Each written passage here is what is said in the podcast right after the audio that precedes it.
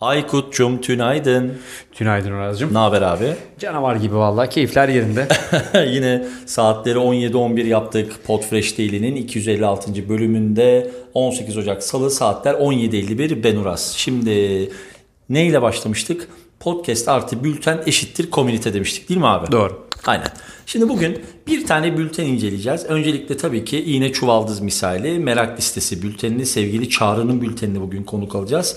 Ee, iyi gördüğümüz, zayıf gördüğümüz taraflarından bahsedeceğiz. Son bölümde de aynı şeyi Podfresh Daily için yapacağız. Çünkü bizler Podfresh ekibi olarak e, hani çuvaldızı da böyle kendimize batırmasını gayet iyi bilen bir ekibiz. Buradaki amacımız zaten olumlu olumsuz, güçlü zayıf gördüğümüz yönleri paylaşıp birazcık da birlikte geliştirebilmek. Sizden de gelecek olan katkıları çok önemsiyoruz. O yüzden kimsenin darılmayacağını ve gücenmeyeceğini de biliyoruz. Şimdi Aykut'cum e, işin birazcık şey tarafından bahsetsene. Sonuç olarak markalardan e, yayıncı kuruluşlara veya bağımsız podcasterlara podcast ile ilgili briefler geliyor. Markamız bu, ürünümüz bu. Sizin yayınınıza uygun görüyoruz. Hadi gelin burada birlikte bir şeyler üretelim. Global evet. ölçekte konuşuyorum. Evet. Türkiye için değil. Burada bir podcaster'ın yan argümanlarla farklı medya formatlarıyla kendi podcast'ini desteklemenin artılarından birazcık bahset. O briefin içerisinde o podcaster'ın bir de bülteni varsa o teklife vereceği cevapta bunun nasıl geri dönüşleri olur? Maddi kazanç olarak veya marka gözündeki yayıncının konumlandırılması açısından farklılıklar olur mu? Al kafana göre cevapla. Ya olmaz olur mu? Tabii şöyle bir durum var. Ee, günün sonunda hep şeyden bahsediyoruz ya. Bir podcast üretirken işte ve yayınlamaya başladığında ve kitleni oluşturduğunda işte günün sonunda ayın sonunda diyorsun ki işte episodum ay sonunda şu kadar bin kişiye ulaştı diyelim ki sektör genelini alalım. 6000 dinleme oluyor episod başına 30 gün içerisinde. Çok güzel. E, günün sonunda bir marka ile oturduğunda eğer marka sektörü biliyor, dinleme rakamlarının önemini biliyor, kaç dinleme aslında kendisi için ne kadar kişiye ne anlamda ulaşılması gerektiğini biliyorsa aslında yayıncının eli nispeten daha rahat. Fakat bilmiyorsa bir önce tabii burada verileri anlatmak lazım. İki, buradaki kitlenin gerçekten elle dokununabildiğin aslında bir kitle olduğunu e, bilinçlendirebilmek lazım. Şimdi bunu yapmak her zaman kolay olmuyor. Ama eğer elinde podcast'ın dışında bu podcast kitlesine ulaşabildiğin bir bültenin varsa bir Tabii ki yayıncı için öncelikli yayıncı için artı günün sonunda sesli mecradan ulaştığı kişiye aynı zamanda bir e, e-mail aboneliğiyle günlük haftalık ya da aylık belli sekanslarla ulaşabilme ve etkileşim sağlayabilme fırsatı var. Kendi kitlesini oluşturma fırsatı var. İki, marka tarafında da şöyle bir şey görüyor. Evet burada sürekli devam eden bir yayın var. Episod başına 6000 kişiye ulaşıyorum. Ama bunun dışında da bu yayıncı kendi e-bülteni üzerinden, newsletter üzerinden de her ay 15 günde bir bu 6000 kişiye sürekli bir iletişim yapıyor. Bu iletişim yaptığı kişilere e-bülten üzerinden dilediği zaman erişebilme imkanına sahip aslında elle tutabildiğimiz ve bu insanları markayla yan yana getirebileceğimiz bir platformumuz var oluyor. Çünkü podcast'in aslında platformu Apple'ın üzerinde, Spotify'ın üzerinde biz bu kişilere istediğimiz zaman sadece ses gönderebiliyoruz. Doğru. Ama e-mail yoluyla dilediğim bir marka iletişimi yapabilmem mümkün değil. Dolayısıyla markanın aradığı şey elle tutulur, veriye dayalı bir çalışma yapabilmek. Bu arada sözünü keseceğim. Şu manyak olmaz mıydı? Spotify'daki abonelerine notification göndermen delilik olurdu büyük ihtimalle. Abi en çok istediğin şeylerden biri biliyorsun abi. İnanılmaz bir şey. Yani adam buna izin vermiyor işte hep şey tartışıyorlar. Gerçi işte. biz daily olarak yeni bölüm kaydedip gönderiyoruz. Her gün o, o notification geliyor zaten. Aynen. Ama hep yapmak istediğin şey o değil mi? Doğru. Günün sonunda Apple'a da aynı şeyi söylemiyorsun. Ben bu insanlara iletişime geçmek istiyorum ama geçemiyorum. Günün sonunda korumaya çalıştığın senin değerin aslında yarattığın kitlenin e, işte e-postası, telefon numarası ona ulaşabilme yetisini aslında markaya veriyorsun ve sponsoru tamam. o yüzden oluyor. Eğer günün sonunda bunu yapamıyorsan, böyle bir kitle oluşturamadıysan markada sadece burası havalı diye bir kere giriyor, gidiyor. Ama eğer sen bir yaratıcı olarak, içerik üreticisi olarak bu kitleyi newsletter'ınla ve farklı platformlarla elinde tutabilir hale getirebilirsen o artık senin için aslında recurring income sürekli bir gelir modeline dönüşebilecek bir yere geliyor. Bu da seni bambaşka bir yere getirir yayıncı olarak. Şöyle söyleyebilir miyiz? Yani e, örnek veriyorum. Türkiye ve global ölçekte bir podcast aylık 5500 dinlemesi olan ve yanına episod başına evet, episod başına ve yanına 1500 aboneli bir newsletter olan bir podcast olan olmayan arasında marka açısından evet arkadan notification geldi. İnanılmaz bir olay. Aykut Ümüş'ün bildirimleri kapamış. Vay arkadaş. İki podcaster'ı artıları eksileriyle marka olarak değerlendirsen hangisini daha verimli olarak konumlandırsın? Newsletter'ı Yani olanı eğer, mı olmayanı mı? eğer newsletter sağlıklı bir şekilde yürütülüyor, burada karşılıklı bir iletişim olmaya başladıysa ve orada bir çöp iletişim yapmıyorsak, işte spam yapmıyorsak tabii ki bülten olanı tercih edersin. Günün sonunda sesi gönderdim kaldı dünyası var. İşte Apple listesinde bugün üçüncü olduk. 5 markamızda üçüncüyüz diyebilirsin. E, peki bu insanlara yarın hadi gel beraber olalım dediğinde podcast'te geliyorlar mı? Yoksa bültenden gerçekten bu iletişim yapabiliyor musun? Doğru. Yapabiliyorsan bu senin sahip olduğun bir iletişim.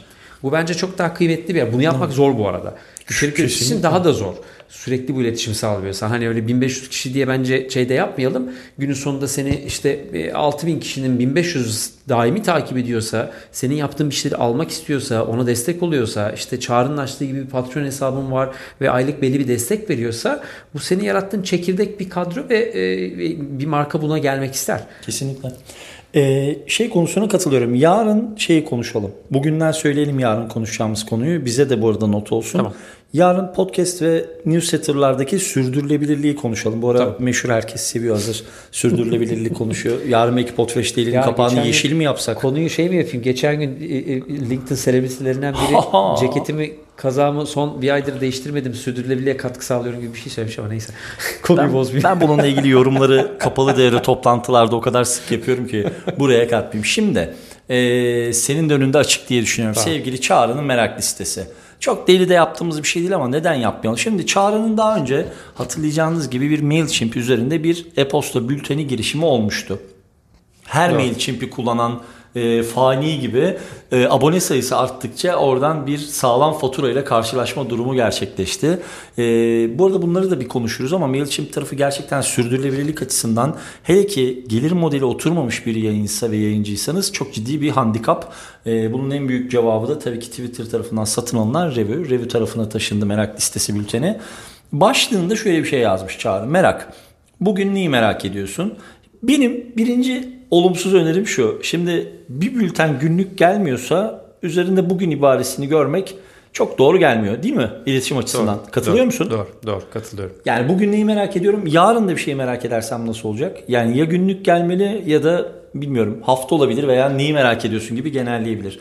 Şöyle bir eksilerden başladım çünkü benim kafam hep böyle çalışır. Bir de son bültene bakarsak, e, merak listesinin dördüncü sayısına bakarsak, burada Çağrı ilk Patreon destekçisini bulmuş. Mutlaka Tebrik. göz atın e, Patreon hesabına. Çağrı bu konuda gerçekten kendi kitlesini çok keyifli yöneten bir yayıncı. Ellerine sağlık diyoruz. E, şurada merak listesinin altında Artı 90 kanalında yayınlanan Türkiye'de Ermeni olmak ile ilgili bir video paylaşmış. Şöyle bir konumlandırma olabilir bence. Ben bir podcaster'ın bültenine abone olurum ve onun merak dünyasının içerisine adım atmak isteyebilirim. Ama kendi hikaye örgüsünden kopuk konularla karşılaşabileceğim de karşılaşabildiğimde de çok hoşlanır mıyım, hoşlanmaz mıyım gibi bir anlatabildim mi bilmiyorum. Çok zor kelimeler seçtim ama yani bu bültenin içerisinde şu başlığı gördüğümde ben şaşırdım. Ee, o Çağrı'nın e-posta bülteninde artı 90'da Ya ben yayınlanan... ona, ben ona çok katılmıyorum ya. Yani seni orada şey yapacağım ben de ona olumlu bakarım. Tamam süper. İşte E, onun Çünkü için, o ha. benim için şeydir. Ben aslında Çağrı'nın zihnine girip kendi zihnimi onun üzerinden şekillendirmeyi istiyorum. Hangi çağrı ama? Merak listesi podcaster'ı çağrı mı? E tabii ki yani hani ben onu oradan görüyorum ta ki. Ya Ama bu sen- başka bir kişi de olabilir bu arada. Ama mesela 120'ye yakın bölüm yaptı desen hiç bu konuyla ilgili bir konuyu. Ha burada Yok, beni, ol- beni, Ha, beni şey yapmıyor. Okey. Sonuçta ya o iki iki farklı kitle olabilir orada. O zaman sen düşersin orada bir churn olur zaten. E, ve yenileri devam eder. Eğer o churn onun için kabul edilebilir bir orandaysa bence Devam eder. Zaten podcaster da şeye bakar ya. Abi Kesinlikle. ben bir konu girdim. e, Normalde %90'da düşüyordu dinleyicilerim benim ama şimdi %30'da düştüler. Çünkü ben böyle bir konu girdim dersin. E, O zaten sana bir şey olur. İşaret olur. Şöyle bir şey yapalım mı? Bu bölümü kaydettikten sonra Çağrı şu anda yan ofiste bizim stüdyoda podcast kaydediyor. Çağrı'ya gidip şeyi soralım.